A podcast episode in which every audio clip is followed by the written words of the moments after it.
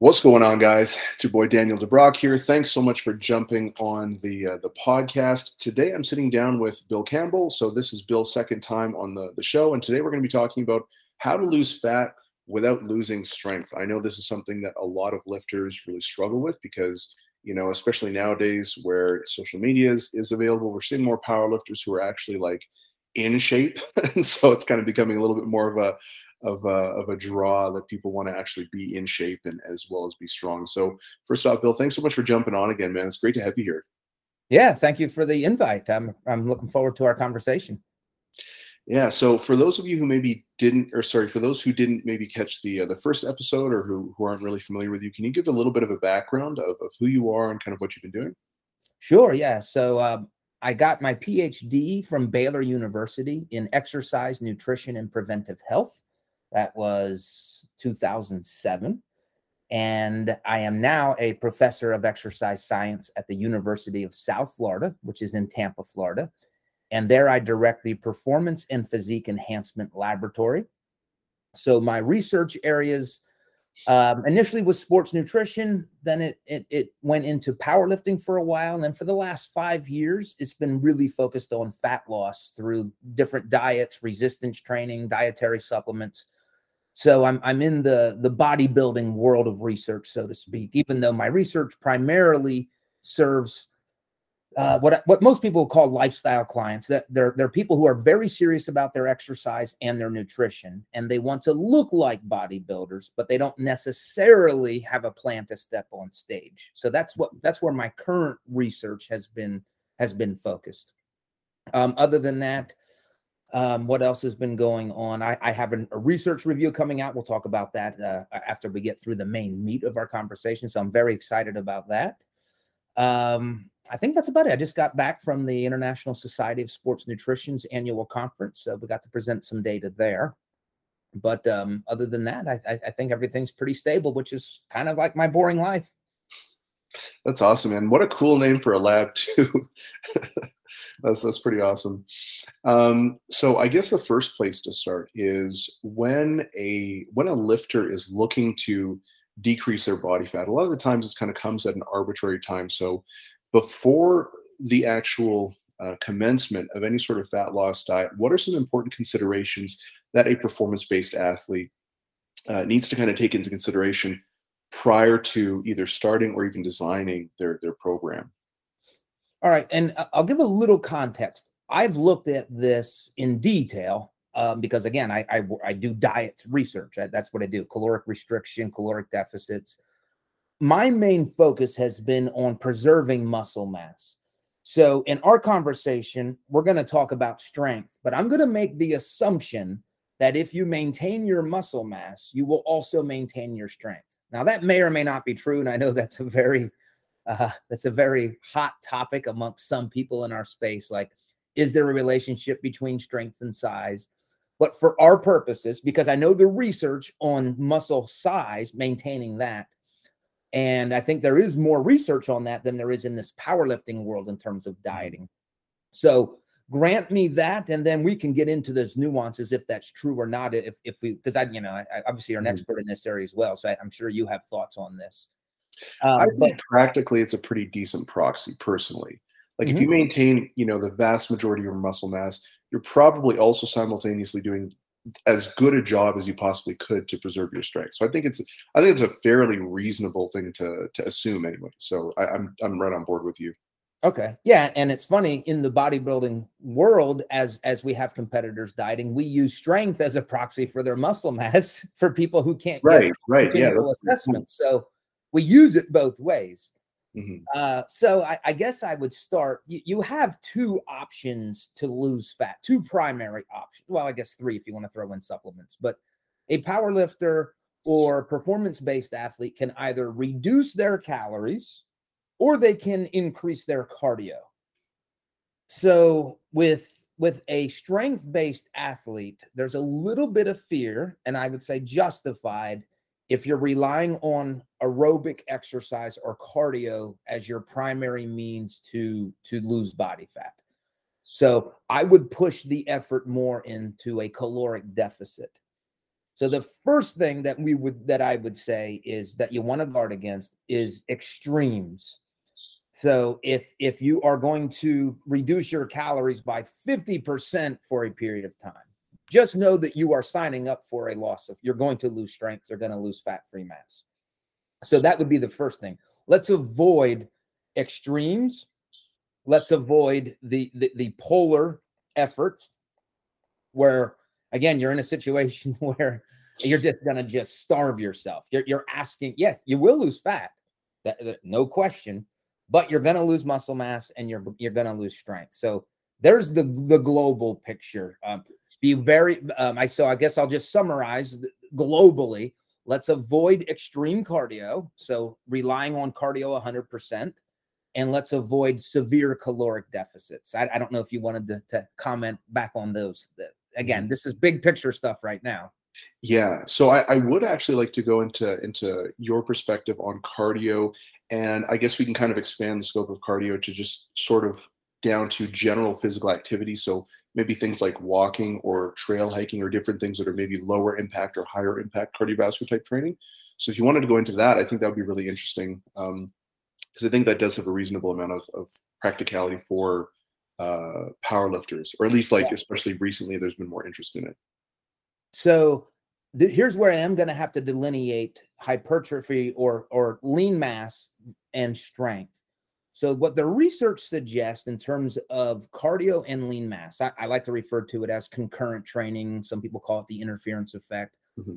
What we see in the literature is not what's commonly perpetuated in the space, mm-hmm. meaning that adding cardio to your resistance training program really has no impact on your muscle mass. Now, I'm going to talk about some caveats to that research literature because they're big. But if you're just looking at the data, and I did this, I took a deep dive on this. And one of the things that I did was I separated the more general body composition measures like DEXA and skin folds and ultrasound. So we call those two compartment models. Generally speaking, no. Well, let me preface it with this before people get too excited.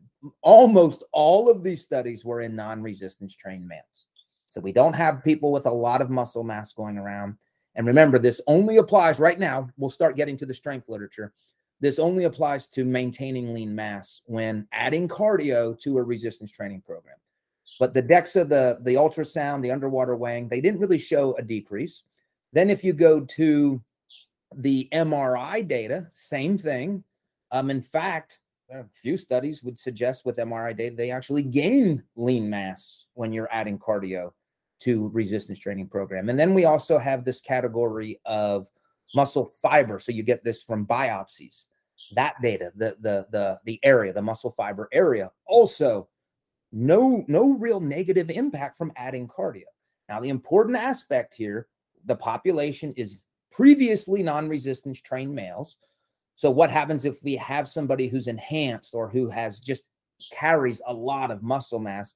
Does that same data apply to them? Well, based on the evidence, we don't know. So that's where I'm going to rely on the experienced people in the space. What are they experiencing? Strength is a little different. My research on strength was if cardio got too high, and this is not walking, this is not trekking. I forget what the other term you used. If the aerobic activity was too much, we did start to see some decreases in maximal strength, and particularly in the lower body. Mm-hmm. Now, would that happen with walking? I don't know. I think it would be much less likely, if at all. But that was my interpretation of the literature in strength-based athletics. There's a little bit more of a justified fear if you're a strength athlete, no fear if you're a recreational lifter. And then we have to get into, like you said, walking, maybe weighted vest stuff. I just don't know, and that's where I would ask you, what do you think? What have you observed in that area? Yeah, I kind of tend to agree with you on that as well. I think that it's less about like an actual interference effect and just sort of a reallocation of recovery resources, right? Like if you think of it as like a bucket and we fill the bucket 80% up with your resistance training and then we do 20% cardio, you're not going to be able to exert as much effort or focus and attention on your training and your recovery. And so it's sort of the way I see it. That's sort of how I think a lot of strength athletes sort of view it, at least basically in the circles that I'm in. So basically the same thing as you, but I suspect it's more a byproduct of not necessarily being able to recover, you know, as opposed to like some sort of mechanistic, you know, interference mechanism or feedback. I love how I just love the language. It's not so much about the interference effect, which is physiological. It's potentially, I guess I would caveat that to your allocation of recovery resources. That's I like that. That's a different paradigm of thinking, which I don't think that's been. It's always, this area is always researched on the interference effect, what happens in the cell or you know, the outcome of strength. But I like the idea of the paradigm of recovery. Yeah, cool. I mean, I'll take the compliment. No big deal.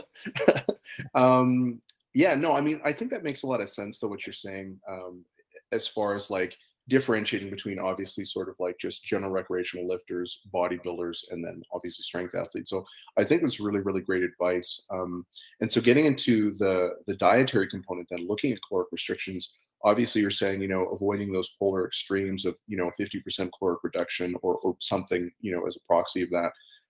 So where would you potentially start an individual, and then how might you progress that process from a dietary standpoint? Yeah, so there's three caveats here, or three principles, which everybody's going to do the one. You have to continue to train. Like you have to have that stimulus. So again, I don't think we're worried about that in your audience. So continuing to train at a high intensity. Let's assume that's being done. Now, what do we do with diet? And again, now I'm going to go back to the assumption that if we maintain muscle mass, we're going to maintain strength. We've done multiple weight loss studies in my lab in fit people.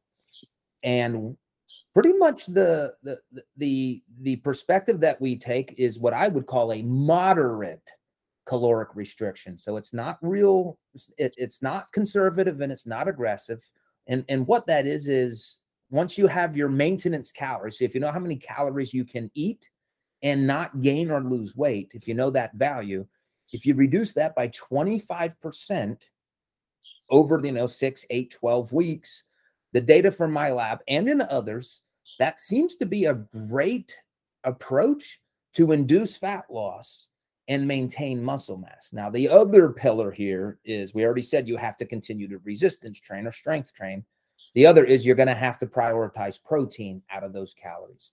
So what we've done in my lab is anywhere from 1.6 grams per kg to 2.2 grams per kg, or that's about 0.75 to 1 gram per pound. So as long as you're within that ballpark, let's just say a gram per pound or 2.2 grams per kg, you're doing everything you can to help support the muscle mass, the lean mass that you have. And the really cool thing is if you're resistance training, almost all of the weight loss is coming from body fat stores. And that's just not happening in the non-resistance training populations. They lose, you know, in some cases, half of each. In the obese literature, it's usually about 3/4. So 75% fat, 25% muscle. But I think we're at the point now where we have enough data that if it's about 25%, if protein's high and resistance training is intense enough, we're pretty much shedding fat and maintaining the muscle mass. Mm-hmm. That's awesome. And so, in terms of the actual effect that the caloric restriction has, like how does that actually pan out? Because in strength training, anyways, 25%, probably not that much for gosh, I'm just like brain dead right now. For like a bodybuilder, a typical weight loss plan, like exactly like you said, it's not conservative, but it's not overly aggressive. It seems very reasonable, right? But for a strength athlete, would you still use the 25% mark, or is that a little too much, or do you think there's much of a difference at all? Well, we know that we're maintaining muscle mass, so I'm a relatively conservative person on many fronts. Mm-hmm. So I would cheat more towards less than 25% for a strength performance athlete. I would say 25% might be at the higher end. Mm-hmm. I'm trying to think, we published, you know, we published 2 or 3 powerlifting studies several years ago, but never in a dieting situation. Mm-hmm. I don't have that to rely on from my own lab. But yeah, 25%, again, we know it maintains lean mass given the other principles that we shared, but for a strength performing athlete, and again, there's careers based on this where people have to perform. If at all possible, let's go more conservative, because if your performance dictates your income or your, you know, just your standing, if there's, hopefully there's not a reason you have to be extreme or an immediate loss of body fat, which would compromise performance. Now, bodybuilders do have the luxury because that is just as much about low fat as it is muscle. So they have a little more play. Nobody cares, right? Nobody cares how lean, maybe Instagram cares, but nobody cares on the platform how lean you are. They just can care about your total, if I'm correct. Mm-hmm. Yeah. Okay. And so where would you put that roughly? Like, are you thinking between 20 to 25%, 15 to 25%, or? Yeah. So there I would make that an individualistic prescription. So how much does the body, how much fat do they want to lose? And again, if it's a little, let's go. I mean, I wouldn't go below 15% because my thinking here is, and this is not based on data, there's going to be some level of caloric deficit that causes hunger, even psychologically. Even if I'm not in a caloric deficit, but I think I am, I'm probably psychologically just going to be more grouchy. I'm thinking I'm going to be more hungry. So you don't want to get in a deficit where hunger's elevated, but the loss of body fat is next to nothing. So you want to get the biggest bang for your buck. And again, 25% was perfect for maintaining lean mass and shedding body fat. Right. Strength-based athlete, I would say that's the upper level, probably somewhere between 15 to 25% of a caloric deficit, protein being high, again, 1.6 to 2.2 grams per kg, continuing high intensity training. And depending on the timeline for wanting to lose the body fat, to me would dictate, let's go 15, very conservative. Oh, let's go 20, a little faster, or 25. Probably the fastest I would recommend for a strength performance athlete. Mm-hmm. Totally. Yeah, that makes sense. And so when you are looking at, let's say, a strength athlete who's looking to lose weight, how would, let's say, proximity to competition affect some of these decisions? Just because I know a lot of the times people can make emotional decisions based on, you know, like, oh, I want to get lean now. And they don't necessarily factor in like some of these additional variables or considerations that might actually impact performance probably a little bit more. So like obviously in season versus off season, or if they are in season, you know, what proximity they are to the actual competition date. Yeah. So one area, as we get closer to the competition date, I want to make sure I'm not speaking out of my expertise. So I don't have a lot of expertise in dropping water, the huge fluctuations. So I wouldn't be able to comment on that. I've never coached a powerlifting athlete. But as you get closer to competition, if the goal is to lose weight more quickly, one thing from a nutritional standpoint that's very effective is a low carbohydrate diet. Because if you can reduce carbohydrate, the storage form, we call that glycogen, in the skeletal muscle and in the liver, for every gram you lose, you also lose about 3 grams of water. So you can lose quite a bit of body weight very quickly by just cutting carbohydrates. So going on a very low carbohydrate, you're going to see a big drop in body weight. What effect does that have on strength? And powerlifting, I would suggest very minimal, because you're not reliant on carbohydrates to a high level in the competition lifts, just because it's very, from an energy system standpoint, it's very ATP, PCR, what we call the phosphagen system dependent. Now, that doesn't mean that carbs aren't important. I don't want to say that. But in the short term, for a competition day, if you do reduce carbs, now you might feel like crap, and then there's a psychological effect on your performance. But physiologically, or in terms of bioenergetics, you're going to reduce your body weight because of lowering the carbs. but your body's not really dependent on those carbs for performance in the powerlifting lifts where, you know, where you're doing, you know, one maximal repetition. Right. Yeah, I know that makes sense. And so that's definitely, I think, I'd say reasonably standard practice is like a carb cut with a water load and just different things like that. And then we'll usually carb up the next day. So that does sound pretty consistent with what you actually see powerlifters doing for the most part. And I also like that you kind of made that distinction of being like a temporary significant reduction, obviously before, just to kind of make weight, just to clarify for some people who are maybe listening. So in terms of being a little bit further out, obviously there's a little bit more room to kind of mess around with. And so if you, let's say, wanted to take a slightly more aggressive approach, because one of the things that I think actually is really interesting that you mentioned earlier was there does appear to be like a certain level of calorie deficit where you're in a deficit, you feel like shit, you're more hungry, but then you're not really seeing a whole lot of results. So it's like the worst of both. And so obviously if you want to suffer, or if you're going to suffer, you may as well suffer for something, you know, beneficial. So if you are farther away and you have a little bit more flexibility with potentially your diet, the level of caloric restriction you can get, how might you adjust your training to reflect that and to maybe aid or assist in your recovery and performance? Like what sort of things might you adjust or remove or potentially add to the training that you're doing? Obviously it's going to be highly individual, but just sort of big picture umbrella type thing. So are you suggesting that we're out a few weeks, we're not close to competition day?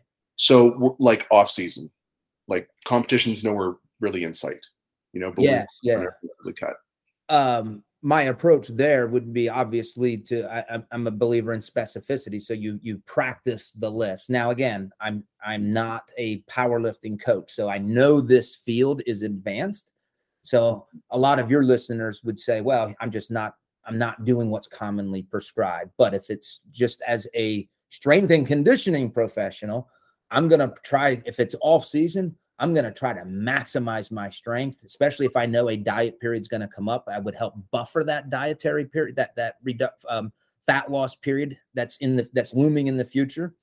So I'm going to I don't want to diet when I'm trying to maximize my strength. Then that works against you. And I just real quick, dieting has, there's three main physiological negatives. One is muscle protein synthesis is significantly lowered when you're in a caloric deficit. The other end of that spectrum is muscle protein breakdown, which you'd like that to be low. That's significantly increased during caloric deficit.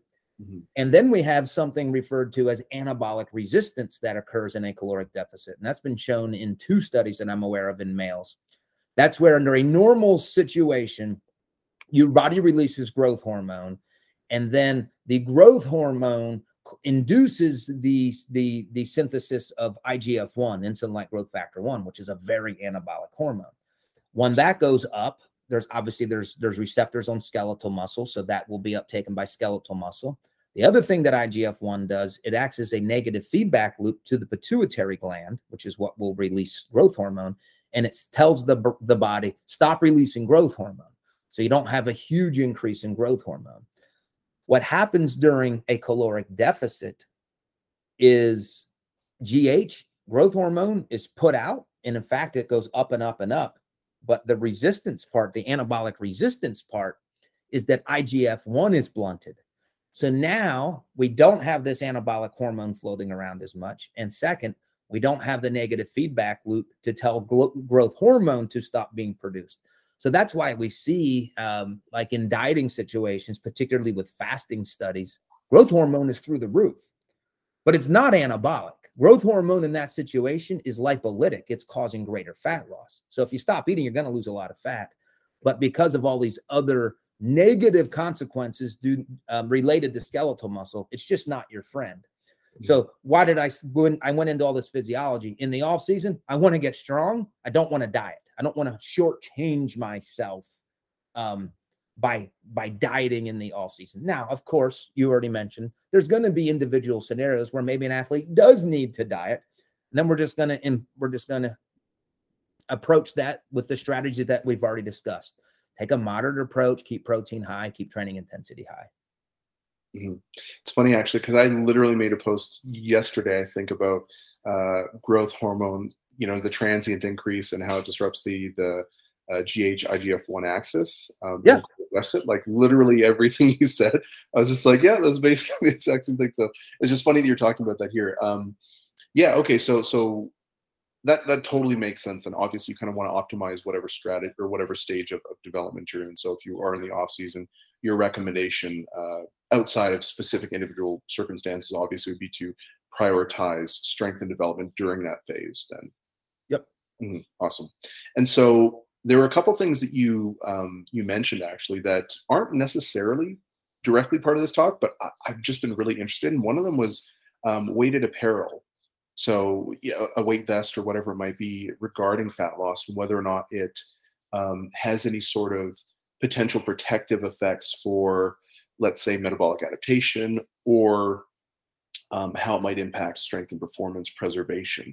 I'm not sure if you're familiar with anything about that. I haven't found tons and tons of research on weighted apparel. So when you mentioned it, I kind of got like a little bit excited. Yeah. And now I'll disappoint you. I don't have knowledge from the research. Now, there may be some research. The only thing I have is anecdotal from people that I've talked to in the bodybuilding realm. Yeah. Some of them in an effort to keep their resting metabolic rate from plummeting, as they're losing weight, they'll keep adding on weight to their weight vest so that the body perceives it as, hey, I didn't lose weight. So I need to keep as I'm, going through my daily activities of living, I need to expend more calories. Just anecdotally, the feedback that I get from the bodybuilders, they like it. They think it's helpful in fat loss and keeping energy expenditure high. Now, I would say, as somebody who's middle-aged and got a family, I don't want to wear a vest all day. So that might be a little bit more of a young person's game. To me, it would violate just doing things within a normal lifestyle. But I don't have knowledge of strength athletes utilizing this in a diet phase. Just off the top of my head, trying to think. I don't know. I mean, one thing. And I'm not an orthopedic researcher at all, but their joints are already under a lot of stress with their lifting. Yeah. Do I really want to have a chronic weighted vest stress on the joints for the rest of the day? I don't know. Again, it's just my gut response. Maybe let the joints relax when you're not under the bar. Yeah, man, that's been something I've been really, really interested to try. But I think if I wanted to get a good quality weighted vest with a sufficient amount of load, it would cost me about $400 to $500. So I'm like, oh, I really want to try it, but do I want to spend like $500 on a little, thought experiment? I don't know. So I actually might end up going through with it just because I'd be really, really curious, because I have heard so many really cool things, even from James Krieger and some of the other bodybuilders. Again, just a lot of anecdotal stuff, but to the point where I'm it's piqued my interest quite a bit. So I would really love to see, I guess, more people kind of experiment with it and just sort of see what they think about that. But yeah, no, thanks for your feedback on that. The other thing, let me add one thing to that. Let me be negative Nancy for 30 seconds. Yeah, I'll just bet that people that have invested in weighted vests, they use it once, they like it, they post about it, it's great. I'll just bet that most people, it sits in the garage after that first time. Yeah. It's a very large hurdle to make that part of your lifestyle. And I could be wrong. I don't know. I don't go in people's garages taking pictures of weighted vests that are collecting dust. But I do know how people post things. They post things when it's new, when it's exciting, when it's hot, popular. Does that have staying power? I doubt it. Yeah, no, that's fair. I guess one thing too is if I were to do it, I would definitely make a couple of adjustments. I wouldn't wear it permanently, because that just sounds terrible and entirely impractical. But I do go for quite a few walks every day. I try and get about 3,000 steps a day. So I would toss it on as I was going for a walk. And I think that my assumption anyways, that would probably be sufficient to gain most of the benefits. Let's say it's 70%, right? that's still a pretty big benefit, you know? So, and again, obviously I'm just like throwing out random numbers, but I would assume that like, if I were to do that, that would be a reasonable enough proxy to get, you know, a decent amount of benefit from it. So it's something that I'm kind of looking to do. And I don't know, we'll see. But that makes sense though. If walking's a part of your normal training lifestyle or recovery, that makes a lot of sense. Yeah. I guess it's so funny too, because like, I guess even just to comment on that, like when I'm thinking about the weighted apparel, and I think this is probably relevant for how people consume information in general. Like when I hear something, I'm like, oh, here's how I'm going to apply it to my life. And then you assume that's how the individual's is meaning for the application, because when you were like, oh, I think it'd be really impractical. And I'm like, wait, you don't go for walks? And then I was automatically assuming that you go for walks just like me. And I was also automatically assuming that you weren't going to wear it like while you're cooking or with your family or whatever. And that just isn't the case, because I think that is how most people are doing it as far as I'm aware, but I just totally slipped my mind. So it's funny how, like I guess the application can really depend based on how you're interpreting something. Obviously I interpreted it in a very unique, like very different way, but I guess I'm kind of rambling now. Sorry, go ahead. No, I was going to say, just in the few bodybuilders that I've spoken to, my impression is that they're trying to wear it as much as they can within their lifestyle when dieting. Yeah. That's what I've heard too. Yeah. I just don't think that I would realistically do that. A walk, sure, but there's no way I'm going to be doing that while I'm like working on my computer, like whatever. I'm just like, hell no. Yeah.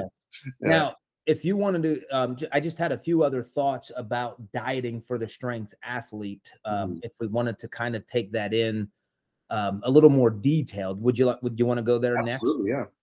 So one of the things is we know that they're dieting. I would suggest that they don't, and that they would not do fasted training. Especially if they're in a low carbohydrate diet, because now you're just asking the body to break down protein to help fuel the training session. And the body doesn't like to use protein for that, but it will if you force it to. And one of the ways you force it to do that is fasting and a low carbohydrate diet. So I would make sure that I have some food and calories in me prior to my training session. That will help to protect muscle mass. The other thing that we can do is we already mentioned about prioritizing protein, but there's a more than a few studies, you know, I'm aware of a handful about casein protein serving more as an anti-catabolic protein when compared to whey protein or soy protein. So casein protein, remember that's about 75% of the protein in dairy milk, but you can buy casein protein. So it's purified casein. That would be something that if I'm worried about losing muscle mass, worried about strength, assuming that there's a direct relationship, casein protein would be something I would prioritize in a caloric deficit for that purpose. And then speaking of carbs, post-workout, I would want to do what I can to elevate insulin levels, because what insulin does is it suppresses muscle protein breakdown. So again, if we're concerned, I don't want to lose strength.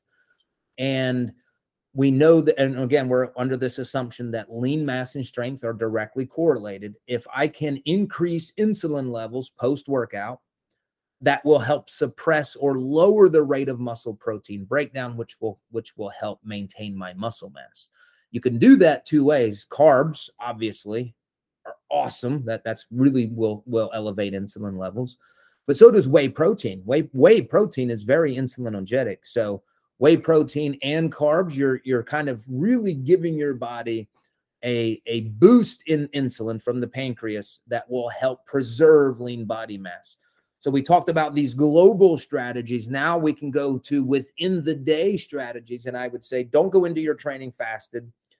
Prioritize casein protein throughout the day. And again, an easy time would be at night. And then also try to have insulin spikes at post-workout. So those would be some more acute strategies within the day as part of a more chronic fat loss phase. Yeah, no, that definitely makes sense. And so have you seen anything in terms of protein overfeeding? Because this is something that I've heard about. I have looked into it a little bit, but I've also seen different things between natural versus enhanced athletes. So I'm not sure how much you know about the enhanced side of things or how much you've really looked into that. But if you could maybe just, I guess, cover some of the purported benefits and then maybe what the actual benefits are if they diverge at all, and how might that impact individuals differently, whether based on their use of PEDs or anything like that. Yeah, so I have a delineation between natural and enhanced athletes. So all of the research, nearly everything, is in natural athletes. So I'm very cautious about saying, oh, enhanced athletes, this is what the research says. Well, no, it doesn't, because the research wasn't in enhanced athletes. Mm-hmm. So I don't extrapolate outside of this natural bodybuilding. This, you know, like my subjects are always natural. So what I observe, again, I don't assume that applies to an enhanced athlete. There are some things, again, I'm cautious to say, yeah, cardio won't reduce your muscle mass in natural athletes. If, I don't know, who's one of the biggest people on the planet, right? I'll just say Jay Cutler back a few years. I don't know if I would tell Jay Cutler, hey, the research, Jay, says that you're not going to lose muscle mass. I wouldn't want to say that to him because I don't know the research in heavily, you know, in enhanced athletes or people with carrying around large amounts of muscle mass. So I make that delineation. Mm-hmm. So my knowledge of the protein overfeeding studies, which is really cool stuff. Here's what I know. And people in my space give me a hard time about this. Either they don't believe it, which is odd because I can cite the studies, but in every study that I'm aware of where they looked at protein overfeeding, as long as the subjects were resistance training, the subjects could overeat on protein, 300 calories, even up to 800 calories, and not gain body fat. Either they don't gain any body fat or they lose body fat. Now, I've done it in my own lab in resistance trained females. We overfed them on protein by 300 calories per day. They gained 4.5 pounds of muscle, lean mass, and they actually lost a significant amount of body fat compared to baseline levels. So I've seen it in my own lab. This is a caloric deficit, or it may be? No. Caloric surplus. Okay. So, yeah. So caloric deficit, we've already handled it. You want to have high protein. So I don't call anything in a deficit overfeeding. To me, overfeeding means a surplus. Right, yeah. So, but I'm not aware, again, I am aware of a handful of studies. If you increase your calories under these two conditions, all of the increase in calories is coming from protein and the people are resistance training, you do not gain fat, even in a caloric surplus. You either maintain your body fat or you lose body fat, which does not make sense thermodynamically. I don't have an answer as to why, but more than one study has reported this. And part of me wonders about that, because like obviously there is going to be an upper limit, right? Like you mentioned, I think it was 300 and up to 800 calories. Well, one study, this was Joey Antonio's study. They overfed. They actually gave their subjects 4.4 grams per kg. That was their high protein group. Their low protein group was like 2.8. I think I read that. That's terrible. That's so much protein. Yeah. Now, to be honest, the controls in that study were not good. They didn't track their macros. They did not supervise their workouts. Like in my study, we actually, you know, we chart, we don't always publish, but we chart how much supplemental protein they get after their workouts. They're taught how to track their macros so that we know by to the gram based on their estimation, how many calories they're eating, carbs, protein, fat. We supervise every set, every rep, every workout for the duration of the study. So yes, so that study did report a nearly 800 caloric surplus, all coming from protein. They didn't gain muscle mass, by the way, or lean mass, but they also didn't gain any body fat. But admittedly, controls were not great. My study was a little more, it was better controlled, 300 calories, all coming from protein. Specifically, the females in that study were eating 2.5 grams per kg per day. That's the amount of protein they were eating. And prior to the study, coming in at baseline, I think they were getting about 1.4 grams per kg. Okay. Yeah, I mean, that seems really reasonable. Like if you're in a 300 calorie surplus and it's all coming, like, to me anyways, it seems like very reasonable that that would be the case. So yeah, that was one thing that I've always kind of wondered about the protein overfeeding, was because specifically about the controls, right? Because I've seen some that are really, really high and I'm like, I don't know if that's going to pan out. I don't know if they're actually eating that much protein. Cause like I have tried a long time ago eating like super high protein. So even right now, my protein's the lowest it's been in a long time and I'm still eating 300 grams, Ooh. Right? Yeah. At 270 body weight. But at one point, I think I was eating 350 or 375 or something like that. And I don't really supplement. So it was just all food. And holy crap, that is just a miserable experience. Yeah, without supplements, that's hard. That's hard to do. Yeah, and that was at maintenance for me. Like I wasn't gaining weight. I definitely did notice that I looked leaner. I didn't feel quite as great, obviously, but I definitely looked leaner. So a lot of the stuff in the research I felt like really did apply. But then part of me was also wondering, like, how many people are actually sticking to that level of adherence? That's always kind of been an interesting sort of question for me. And so I feel like the study that you ran out of your lab is probably a lot more indicative of protein overfeeding than maybe some of the really, really high ones. At least it's sort of like my assumption here. What would you sort of think about that? Yeah, I guess in one aspect, we train our subjects, if they don't already know how to track their macros. Is everybody going to do that? Is that practical for everybody? I don't know. In the bodybuilding world, yes, most people are tracking everything. But yeah, clearly 4.4 grams per kg. That's a lot of people are going to get up GI distress with that. That's a lot of it's. In fact, I'd have to look. I'm sure they reported that they lost quite a few subjects trying to maintain that much, because that's a lot of protein. The other thing is in that study that I'm talking about, the subjects were given whey protein isolate, which is very easy on the stomach. So that helped them reach that level. I don't think that would have been possible without supplemental protein.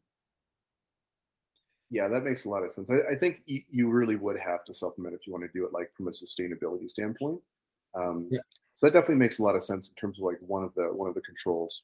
So, okay, yeah, that's awesome. And so in terms of structuring your diet then from like a nutrient timing standpoint, you talked about making sure that you're going into your training session fed. You talked about spiking insulin by biasing, kind of like higher glycemic type carbohydrates, and potentially even implementing whey protein because it's going to be really stimulant, like it's really insulinemic. How would you structure your macronutrients kind of throughout the day? Because that is something that obviously I think there's probably a little bit more flexibility there.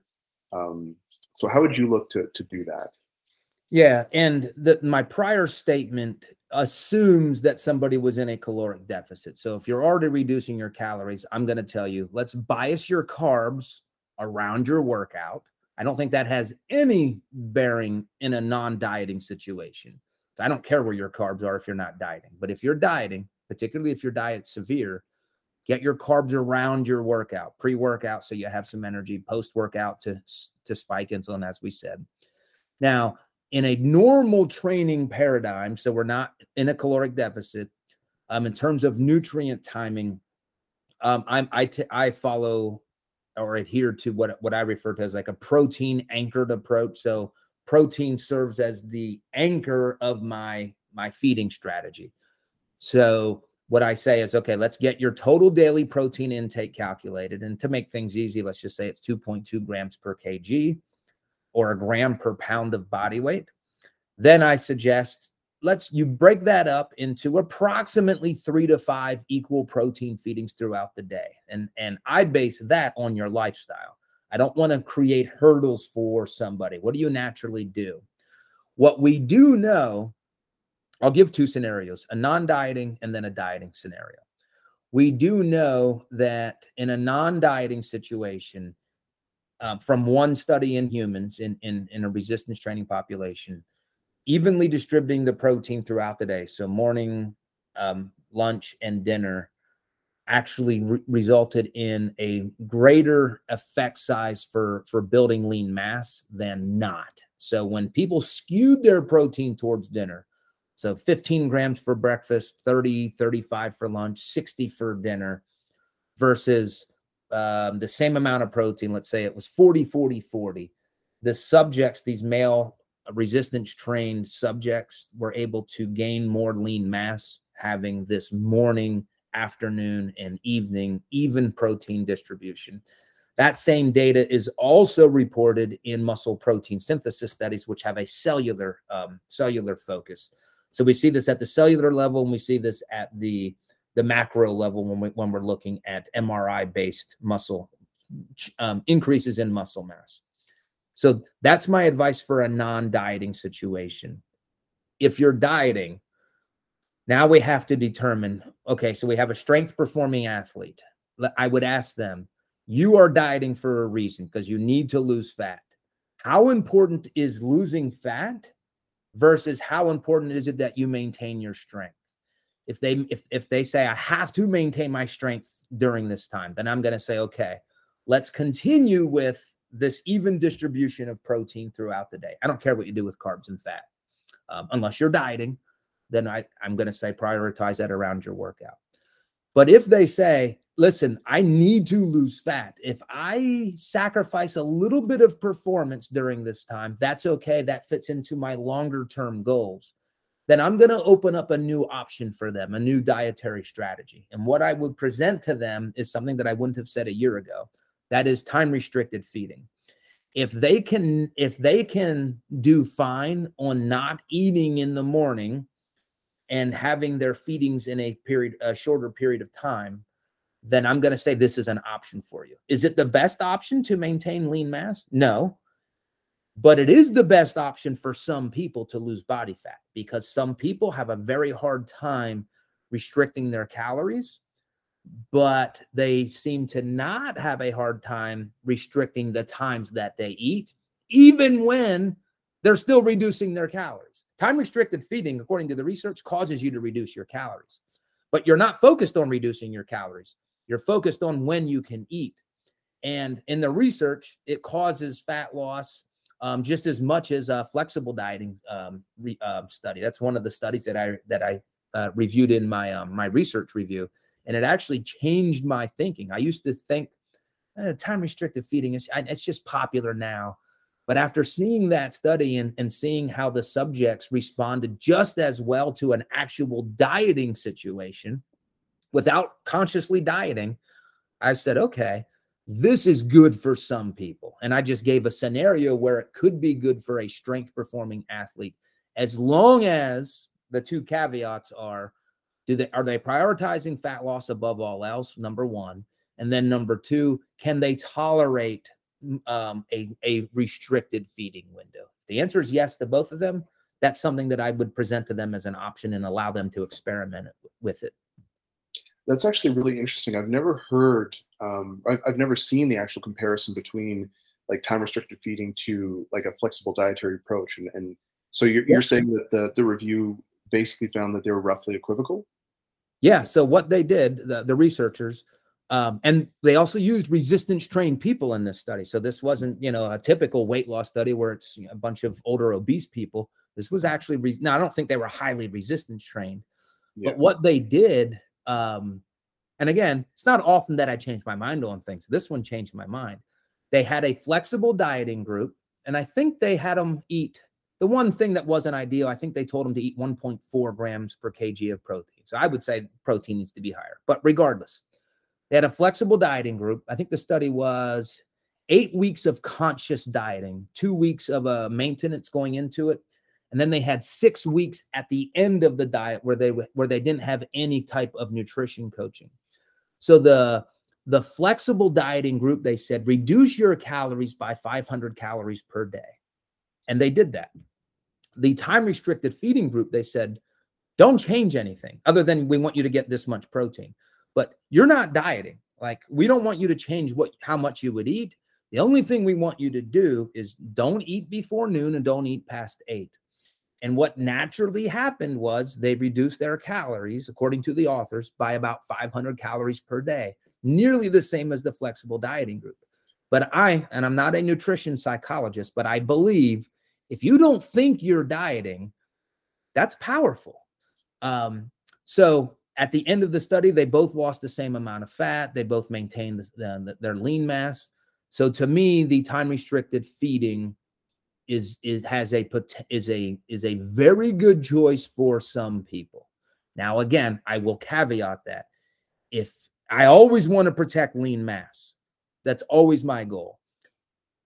You can actually have a hybrid approach and have an early morning feeding of protein if you want to help, guard against the loss of lean mass during a time-restricted feed. Now, at that point, it's no longer time-restricted feeding. But you can do some things to help buffer that. But yes, that study was really cool. I think it was published recently in the last 6 months. Yeah, that's awesome. I've never seen that direct comparison before. That's really cool. And it was the same study did it. They compared the two diets. That's really cool. I would like to see that replicated, because part of it is I would wonder where their baseline protein intakes were. Because I would assume that it could be possible that increasing protein independently might make people feel a little bit more satiated and could also influence that. But I mean, that sort of does replicate what you would see sort of anecdotally anyways, right? Where you cut off a certain amount of hours where someone can eat, it's just going to be harder to fit calories in, right? It just makes sense logically. And so, yeah, that's a really cool comparison. I didn't know that research was out. I've never seen anything like that. That's a really cool line of research, I guess, that's coming up. That's a new research review? Yeah, so now it's a perfect plug. Yes, yeah. Get my research review, and you'll get my summary on it. You'll get my thoughts on it. And then the other thing that I do is I bring in other experts like physique coaches, registered dietitians, physicians, other researchers.